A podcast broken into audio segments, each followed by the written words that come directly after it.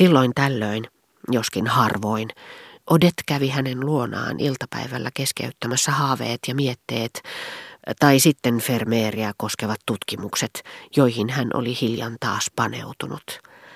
Hänelle tultiin sanomaan, että Madame de Crécy odotti pienessä salongissa. Suon suuntasi sinne askeleensa ja näki ovea aukaistessaan, miten Odetten rusottaville kasvoille, kohta kun tämä huomasi hänet, levisi hidas hymy, joka muutti suun viivat, silmien ilmeen ja poskien muodon.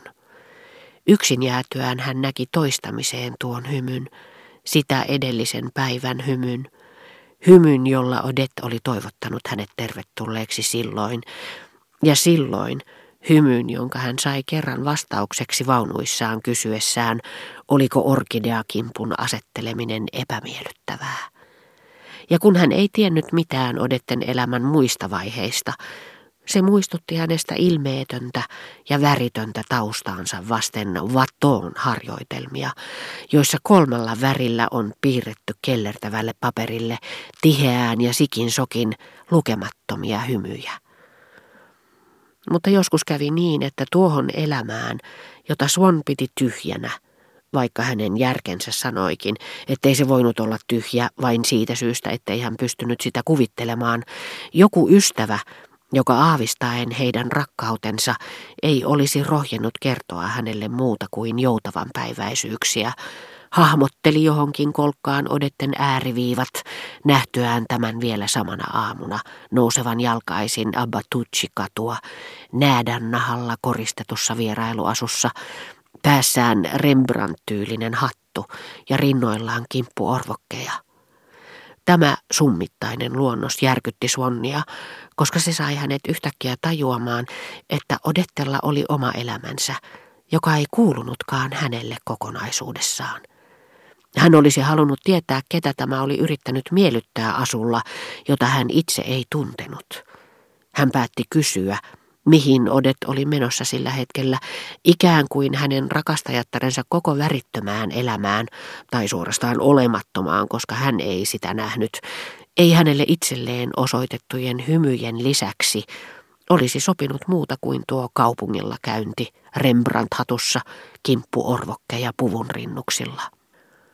Paitsi milloin pyysi kuullakseen vääntöin pikku teeman ruusuvalssin sijasta, Swan ei yleensä tyrkyttänyt odetten soitettavaksi mielikappaleitaan, eikä pyrkinyt sen paremmin musiikissa kuin kirjallisuudessakaan parantamaan tämän huonoa makua. Hän tiesi varsin hyvin, ettei Odet ollut älykäs.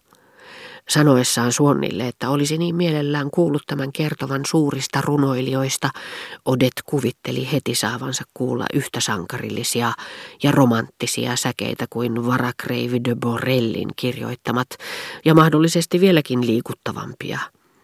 Mitä Vermeer van Delftiin tuli, hän kysyi, oliko tämä kärsinyt jonkun naisen takia, tai saanut innoituksensa nimenomaan joltakin naiselta, ja Swannin tunnustettua, ettei tiennyt mitään siitä.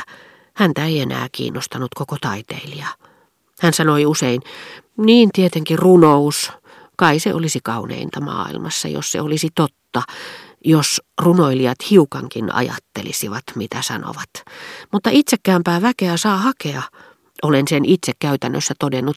Eräs ystävättäreni rakastui jonkinlaiseen runoilijaan, jonka vuodatuksissa puhuttiin vain rakkaudesta, taivaasta tai tähdistä.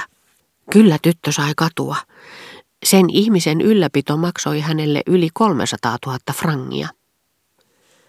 Jos Swan silloin yritti puhua hänelle taiteellisista kauneuskäsitteistä ja opettaa häntä ihailemaan tauluja tai runoja, hän lakkasi hetken kuluttua kuuntelemasta ja sanoi, niin, en kyllä kuvitellutkaan, että se olisi tuollaista.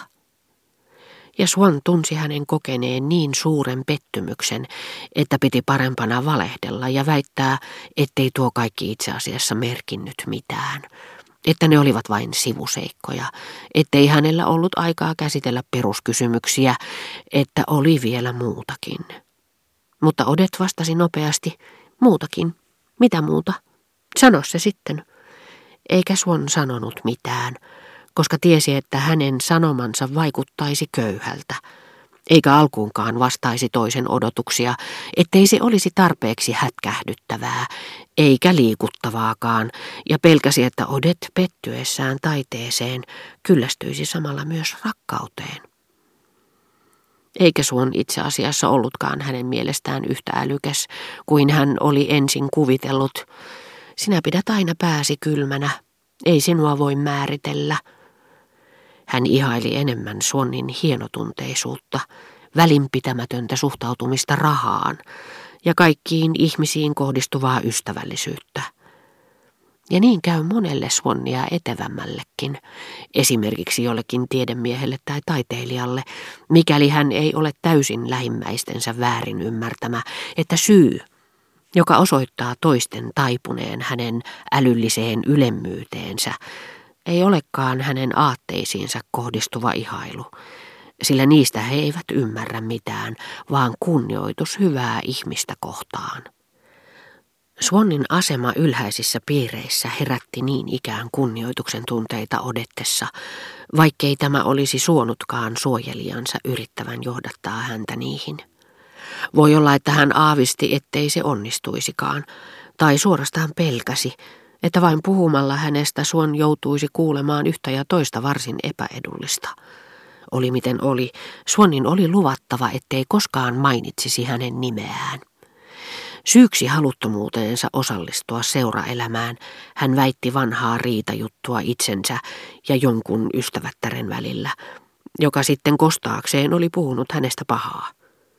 Suon oli sanonut siihen, mutta eivät hän kaikki ihmiset tunne sinun ystävätärtäsi. Kyllä vain, juttu levisi kuin öljytahra, ihmiset ovat niin ilkeitä.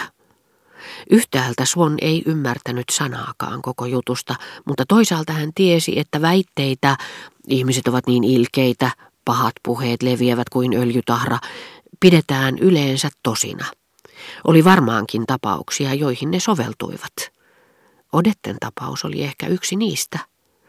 Hän pohti asiaa, mutta vain vähän aikaa, sillä hänkin kärsi samasta ajatusten lamautumisesta, joka painoi hänen isäänsä, kun tämä yritti ratkaista jotain vaikeaa arvoitusta. Sitä paitsi seurapiirit, jotka niin pelottivat Odettea, eivät luultavasti häntä suuremmin houkutelleetkaan, sillä ne olivat liian kaukana hänen tuntemistaan piireistä, jotta hän olisi voinut muodostaa niistä oikeaa käsitystä. Mutta vaikka hän eräissä suhteissa olikin pysynyt varsin vaatimattomana, Esimerkiksi hänen ystäviinsä kuului jatkuvasti eläkkeellä oleva köyhä ompelijatar, jonka äkkijyrkässä hämärässä ja törkyisessä rappukäytävässä hänet nähtiin harva se päivä. Hän rakasti kaikkea hienoa ja tyylikästä, mutta hänellä ei ollut näistä laatusanoista samaa käsitystä kuin maailman naisilla –